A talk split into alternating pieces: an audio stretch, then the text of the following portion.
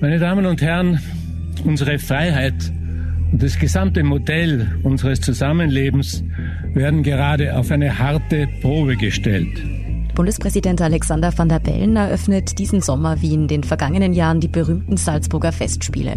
Doch diesmal haben sich Protestierende in der Stadt versammelt. Noch bevor van der Bellen seine traditionelle Eröffnungsrede hält, wird er ausgebuht und ausgepfiffen. Da war auch eine Person, die einen Strick dabei hatte und einen Galgen.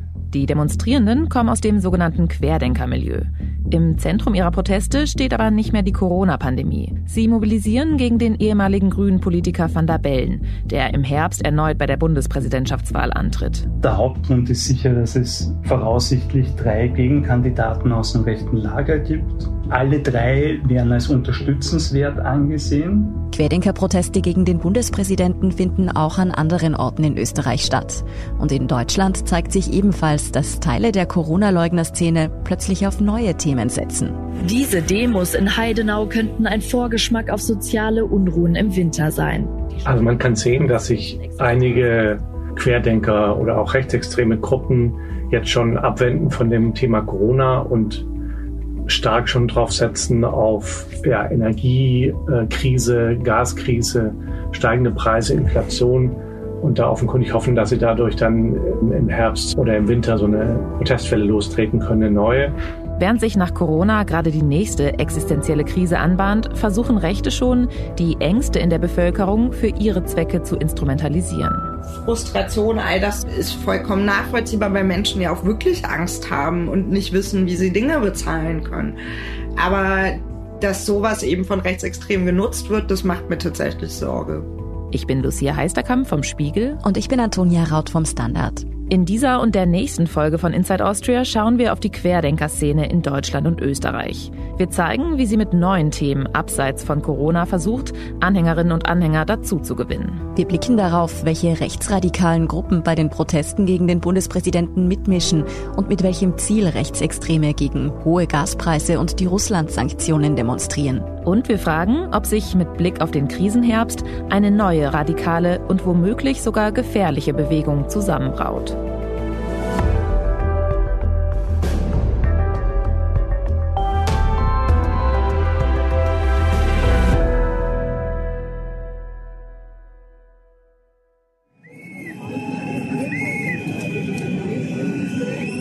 Sobald der Bundespräsident van der Bellen irgendwo auftaucht, öffentlich auftritt, gibt es Proteste, gibt es Pfeifkonzerte. Das ist unser Kollege Markus Sulzbacher vom Standard.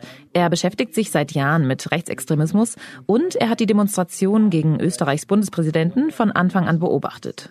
Begonnen haben diese Proteste Ende Juni, als Alexander van der Bellen die Stadt Wels in Oberösterreich zu einer Jubiläumsfeier besucht. Dann folgte ein Pfeifkonzert im ebenfalls oberösterreichischen Everding und so richtig bemerkbar und sichtbar wurde es, als der Bundespräsident die Festspiele in Bregenz und Salzburg eröffnete. Da waren eben so viele Medien vor Ort, die haben das mitbekommen, dass es diese Proteste gibt. Es gibt im Internet Videos von den Protesten. Van der Bellen marschiert zu Blasmusik zusammen mit dem Salzburger Landeshauptmann durch die Stadt. Hinter der Absperrung stehen Demonstrierende, die ihn auspfeifen. Manche schreien Volksverräter oder amerikanische Marionette. Ein Mann hat sogar einen Galgen mitgebracht. Also das war schon sehr sichtbar, sehr greifbar, dass es diese Proteste gibt. Aber wer sind die Männer und Frauen, die den Bundespräsidenten da anschreien und auspfeifen? Und wieso haben sie sich ausgerechnet auf Van der Bellen eingeschossen? Also die ersten Aufrufe, Veranstaltungen von Van der Bellen zu stören, sind mir auf Telegram untergekommen, bei Gruppen aus diesem Protestumfeld der Corona-Demonstrationen, die eigentlich gar nicht die radikalsten sind. Es sind also vor allem Menschen aus dem sogenannten Querdenkermilieu, die da Stimmung gegen Van der Bellen machen. Radikale Impfgegner und Corona-Leugnerinnen, die in den letzten zwei Jahren regelmäßig gegen die Pandemie-Maßnahmen auf die Straße gegangen sind. Mein Lieber, Sie, wir haben so viel Viren in uns. Und ein Corona mehr oder weniger macht uns nicht kaputt. Ich war auf 3400 Demonstrationen in meinem Leben. Für mich einer der wichtigsten Demonstrationen. Eine Schicksalsdemonstration. Querdenker nennen sie sich selbst. Das Wort war ja eigentlich positiv besetzt, bevor es sich die Corona-Leugnerinnen zu eigen gemacht haben. Vielleicht müssen wir an dieser Stelle noch einmal kurz einen Schritt zurückgehen und fragen, wer das eigentlich ist, dieses Querdenker-Milieu. Denn nicht alle, die gegen Corona-Maßnahmen protestieren, sind ja radikal oder rechtsextrem. Kritik an den Maßnahmen hat ja wahrscheinlich jeder. Also ich möchte wirklich gerne mal die Person treffen, die nicht irgendwas zu kritisieren hat. Ich habe sie noch nicht getroffen. Das ist Pia Lamberti. Sie forscht an der Universität Mainz zu Verschwörungstheorien und hat sich intensiv mit den Corona-Protesten im deutschsprachigen Raum befasst. Also meine Beobachtung ist, dass die Menschen, denen es wirklich nur um Maßnahmen ging, dass die ziemlich schnell Abstand genommen haben. Ne? Und da rede ich jetzt wirklich von 2020. Das gab immer wieder so Fälle, wo Menschen dann gesagt haben, puh, nee, das war nicht das, was ich wollte. Ich wollte gegen, wir sind nicht, Grenzschließung protestieren oder gegen Lockdowns, aber nicht mit Rechtsextremen. Denn gegen Lockdowns oder eine Impfpflicht zu demonstrieren, das ist per se ja natürlich nichts Verwerfliches. Meinungs- und Versammlungsfreiheit sind ja wichtige Grundrechte in einer Demokratie. Zu Beginn der Pandemie sind noch alle möglichen Menschen auf die Straße gegangen, die genau das tun wollten, ihren Unmut zur Corona-Politik äußern. Dann aber wurden die Corona-Proteste sowohl in Deutschland als auch in Österreich schnell von rechtsradikalen Gruppen gekapert. Da sah man dann plötzlich Flaggen von Reichsbürgern und Identitären bei den Demonstrationen.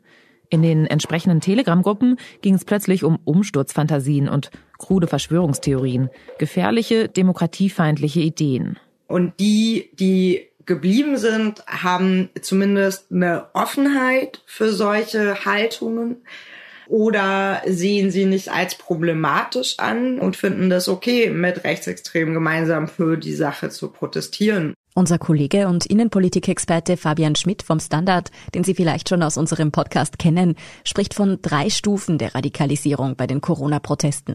Diese Stufen wurden von der Stelle für Sektenfragen im österreichischen Kanzleramt definiert. Und die sagen, dass das anfangs oft wirklich unpolitische Menschen sind, die sich beschweren, weil ihr Betrieb zu hat wegen dem Lockdown, die die Maske etc.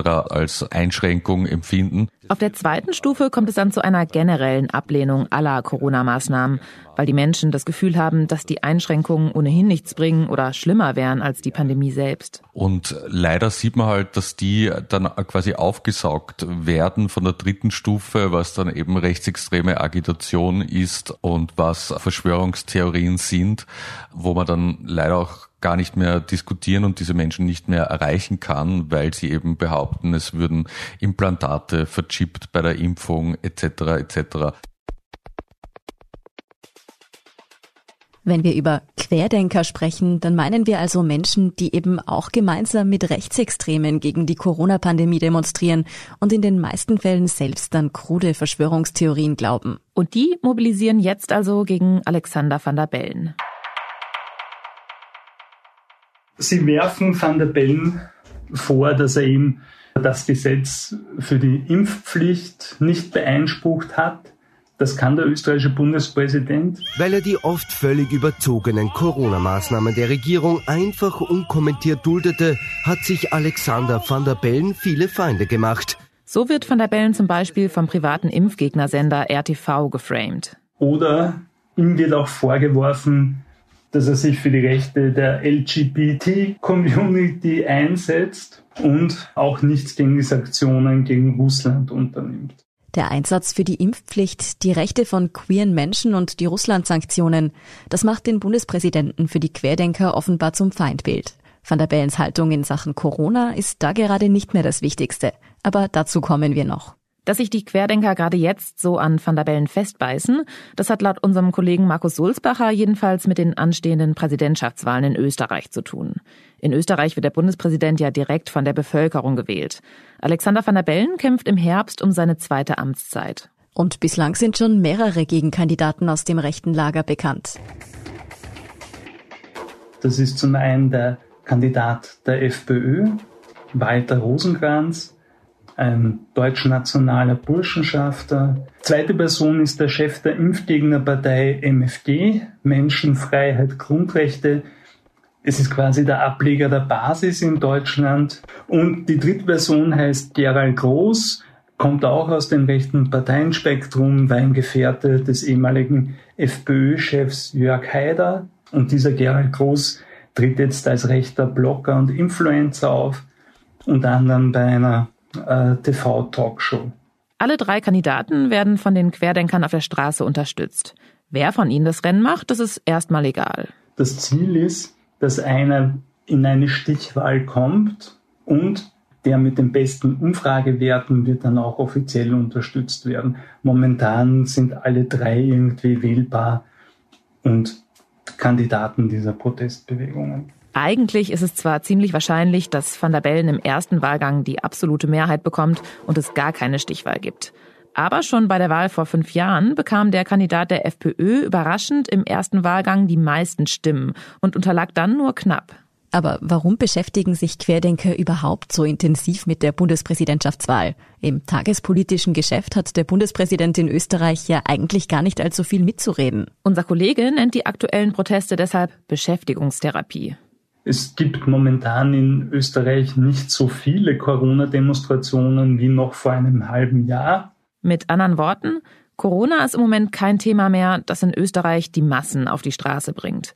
Die meisten Maßnahmen wurden fallen gelassen, die Impfpflicht ist passé, aber der Wille zum Protest, der ist beim harten Kern der Querdenker offenbar geblieben. Und die Auftritte des Bundespräsidenten zu stören, hat für die Protestler noch einen Zweck. Dass in den Medien vorkommen, dass sichtbar ist, dass es Proteste gibt.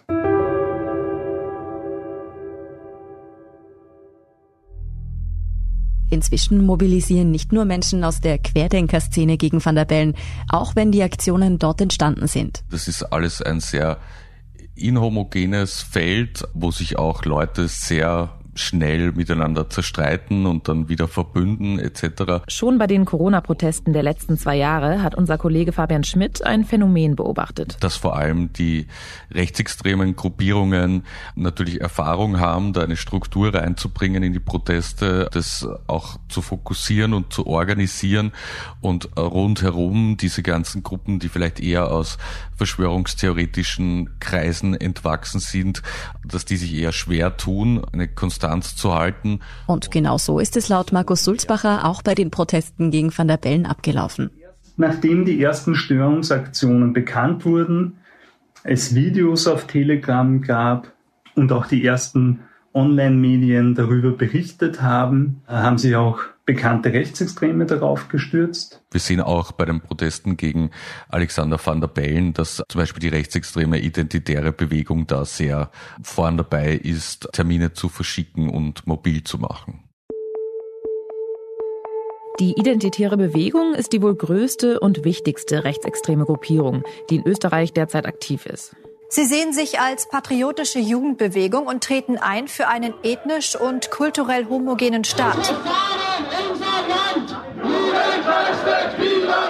Auch wenn die Hochzeit der Identitären schon vorbeischien und wenn es auch ein paar quasi Nachfolgeorganisationen gibt und man sich da ein bisschen auch gesplittet hat, aber die Identitären haben in den vergangenen Jahren schon ein sehr großes Mobilisierungs- und Anziehungspotenzial gehabt. Die ursprünglich in Frankreich begründete Bewegung hat in Wien schon seit 2012 einen Ableger, länger als in Deutschland. So richtig groß wurde sie dann um das Jahr 2015, als tausende Flüchtlinge, vor allem aus Syrien, nach Europa kamen. In Deutschland werden an diesem Wochenende mehrere 10.000 Flüchtlinge erwartet. München rechnet bis Sonntag mit bis zu 50.000 Menschen und fordert dringend Hilfe von den Bundesländern und der Bundesregierung. Auch im österreichischen Spielfeld Chaos. Der Grenzübergang wird von den Menschen einfach überrannt. Wir haben momentan kaum noch den Eindruck, dass Grenzen überhaupt existent sind. Polizei und Armee versuchen gar nicht, die Flüchtlingsströme aufzuhalten. Wir haben so vieles geschafft, wir schaffen das. Wir sind das Volk! Also die identitäre Bewegung hat ja vor allem die Verschwörungstheorie des großen Austausches propagiert. Das ist jetzt auch keine Erfindung der Identitären, das gibt es in Abstufungen auch schon seit Jahrzehnten, wo halt einfach behauptet wird, Politiker würden quasi Flüchtlinge importieren, unter Anführungszeichen, in der Hoffnung, dass die sie dann später wählen und dass die Bevölkerung ersetzt wird die autochtone Bevölkerung durch eben Flüchtlinge und andere Migranten. Die nationalistischen, islamfeindlichen und teils offen rassistischen bis neonazistischen Ideen der identitären Bewegung sind also nicht neu. Sie kommen nur in einer anderen Verpackung daher. Der Bewegung gelingt es, andere Zielgruppen anzusprechen als die typischen Rechten mit Glatze oder Bomberjacke, indem sie hipper, aktionistischer und mit untypischen Leitfiguren auftritt. Paradebeispiel dafür ist ein junger Mann aus Baden bei Wien. Martin Sellner spielt seit gut zehn Jahren eine wichtige Rolle im deutschsprachigen Raum, hat quasi die Identitären in Deutschland auch mit aufgebaut, in Österreich sowieso und ist daher da auch in der sogenannten neurechten Szene, die eben versucht ein bisschen anders zu sein als die früheren Neonazis, eine große Nummer.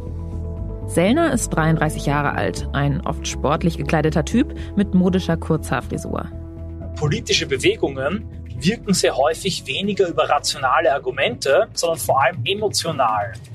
Das heißt, sie haben bestimmten Mythos, sie haben gute Lieder, leibernde Protestsongs, sie haben charismatische Führungsfiguren, hübsche junge Frauen, dynamische junge Männer, witzige Kabarettisten. Und all das erzeugt eben einen Eindruck, einen Stil, eine Kultur, wie man sagen könnte, die dazu führt, dass andere sagen, ja, ich will ein Teil davon sein, ich will mitmachen. So erklärt Martin Sellner seinen Followern in seinem Telegram-Kanal, wie in seinen Augen eine neue rechte Massenbewegung entstehen kann. Rechtsextreme wie er haben erkannt, um die breite Bevölkerung zu erreichen, müssen sie ihre Inhalte geschickt in die Köpfe der Menschen schleusen. Über Themen, die sie im eigenen Alltag beschäftigen, bei denen sie mit der Regierung nicht übereinstimmen und die sie emotional betroffen, ja sogar wütend machen. Es gibt auch Beiträge von Martin Sellner, wo er recht offen darüber spricht, wie eigentlich dieses Potenzial genutzt werden kann, das sich durch die Corona-Demos ergibt und dass es ein sehr großes Potenzial ist. Und auch Martin Sellner wirbt für die Proteste gegen Van der Bellen. Und er hat auch so eine Landkarte gepostet, wo Van der Bellen in den nächsten Tagen und Wochen auftritt. Also es ist eigentlich die Anleitung zum Protest wenn man Sellners Telegram-Kanal durchsieht, sich seine Videos ansieht, dann ist da schon viel krudes Zeug dabei. Er spricht von Globalisten, wettert gegen Soros und Bill Gates und spricht vom großen Sturm, für den sich die Rechten jetzt wappnen müssen. Aber auch darüber, welche Themen es dafür zu besetzen gilt. Und dabei klingt er wie ein eloquenter Jungpolitiker. Was die Leute interessiert, das ist die Explosion der Inflation, die Explosion der Kosten, die Unmöglichkeit, sich das Leben leisten zu können. Es gibt viele Beispiele, die zeigen, wie stark Zelda rechts außen steht. Schon als Teenager wurde er dabei erwischt, wie er Hakenkreuzsticker auf eine Synagoge klebte. Auf den Plattformen Instagram, Twitter, Facebook und YouTube ist er gesperrt. Mit jenem Attentäter, der im neuseeländischen Christchurch 51 Muslime in zwei Moscheen ermordete, hatte er regen Mailkontakt und lud ihn sogar nach Österreich ein. Und sein politischer Ziehvater, das war einmal dieser Mann. Das Ding ist doch zu lau! Heiß werden muss es! Kochen muss es! Es muss voll Liebe glühen! Gemeinsam sind wir unausstehlich! Wir Gottfried Küssel war in den 80er und 90er Jahren einer der bekanntesten Neonazis Österreichs. Wegen Wiederbetätigung saß er fünf Jahre lang im Gefängnis. Was hier in der Zeit im Bild im ORF mit Wiederbetätigung gemeint ist, das sind Verstöße gegen das österreichische Verbotsgesetz. Dieses verbietet die NSDAP und die Verbreitung von NS-Gedankengut. Gottfried Küssel ist wie kaum ein anderer mit der jüngeren Geschichte des Rechtsextremismus in Österreich verknüpft. Und er hat sich auch in der deutschen Neonazi-Szene einen Namen gemacht. Küssel hat sich mehrmals öffentlich selbst als Nationalsozialist bezeichnet, leugnet den Holocaust und musste in den 1990ern wegen sogenannter Wehrsportübungen hinter Gitter. Dann eben ist er auch 2010 ungefähr verurteilt worden für die Homepage Alpendonau-Info, Abkürzung ADI und ging dann wieder ins Gefängnis, kam dann raus und hat sich sofort dann wieder blicken lassen mit Neonazis, mit rechtsextremen Kreisen und ist dann auch sehr rasch auf den Corona-Demos aufgetaucht und einige der ersten Demos wurden auch von langjährigen Bekannten von ihm angemeldet und organisiert. Die rechtsextreme Szene in Österreich lässt sich übrigens kaum von der in Deutschland trennen. Die Ländergrenze existiert fast nicht.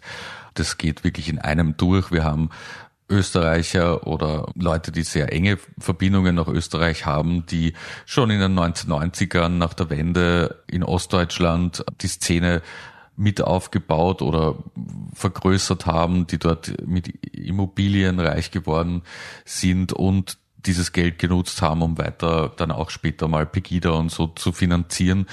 Wir haben da wirklich einen sehr regen Austausch, sowohl natürlich online, aber auch physisch.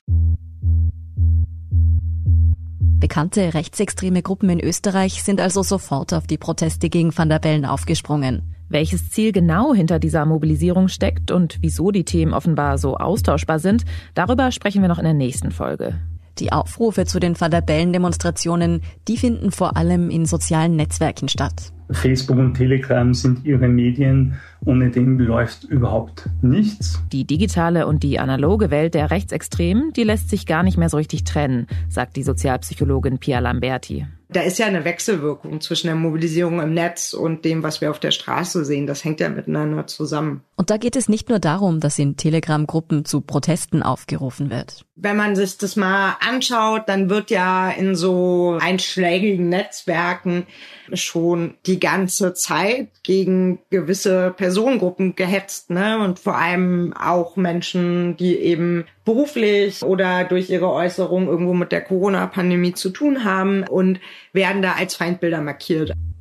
Hetze und das Schüren von Hass im Netz sind neben dem Straßenprotest also weitere wichtige Strategien von Rechten, um politische Gegner oder Personen, die irgendwie ins Feindbild passen, anzugreifen. Ich habe auf Telegram Gruppen gesehen, die nur dazu da sind, Namen von Ärzten dazu posten. Ne? Das sind nicht immer nur riesige Gruppen, aber sowas teilt sich ja dann auch und dann hat man das ja Leute markiert. Es gibt ja auch so Online-Pranger wie ich habe mitgemacht.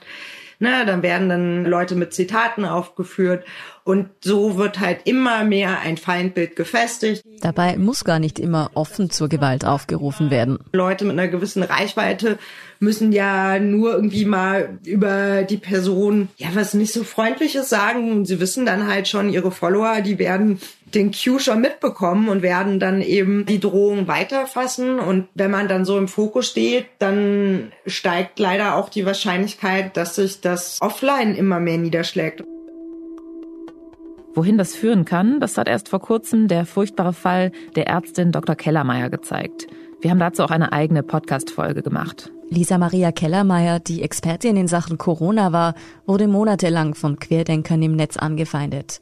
Sie erhielt massive Morddrohungen, die offenbar von einem Neonazi in Deutschland kamen. Von den Behörden wurde der Fall lange Zeit nicht ernst genommen. Die Kosten für ihren Schutz musste Kellermeier selbst tragen. Am 29. Juli wurde die Ärztin tot in ihrer Praxis aufgefunden. Sie beging Suizid. Der Fall macht deutlich, zu welchen realen Konsequenzen Hass im Netz führen kann. So ist ja auch, was Dr. Kellermeier leider erleben musste, dass sie dann Leute in ihrer Praxis hatte oder dass dann es zu so Markierungen kommt, also Dinge, die nicht direkt eine Gewalt sind aber ein Symbol für, wir wissen, wo du wohnst, wir beobachten dich, also eine Form von Psychoterror letztendlich. Und Kellermeyers Geschichte steht auch für ein massives Versagen der Behörden, denen offenbar der Wille oder die Kompetenz gefehlt hat, ernsthaft gegen die Täter vorzugehen. Ich glaube, das ist immer so eine Mischung aus nicht erkennen, nicht wollen, nicht können. Es gibt auch bei den Sicherheitsbehörden Leute, denen das wichtig ist, die auch die Gefahr sehen, aber dann ist das für die dann teilweise auch schwierig, wenn andere das nicht so sehen. Es gibt rechtsextreme Netzwerke in der Polizei, das macht das dann auch nochmal deutlich komplexer. Ob die Behörden in Österreich etwas aus dem Fall Kellermeier lernen, das wird sich erst zeigen. Mittlerweile laufen Ermittlungen dazu. Auch in Deutschland sind die Behörden rund um mutmaßliche Täter aktiv geworden. Und auch die Mobilisierung gegen Van der Bellen haben zumindest einige Sicherheitsbehörden schon auf dem Schirm. Der Chef des österreichischen Verfassungsschutzes hat das erst vor zwei Wochen wieder irgendwie in einem Interview besonders hervorgehoben, dass er da schon ein Radikalisierungs- und Gewaltpotenzial sieht.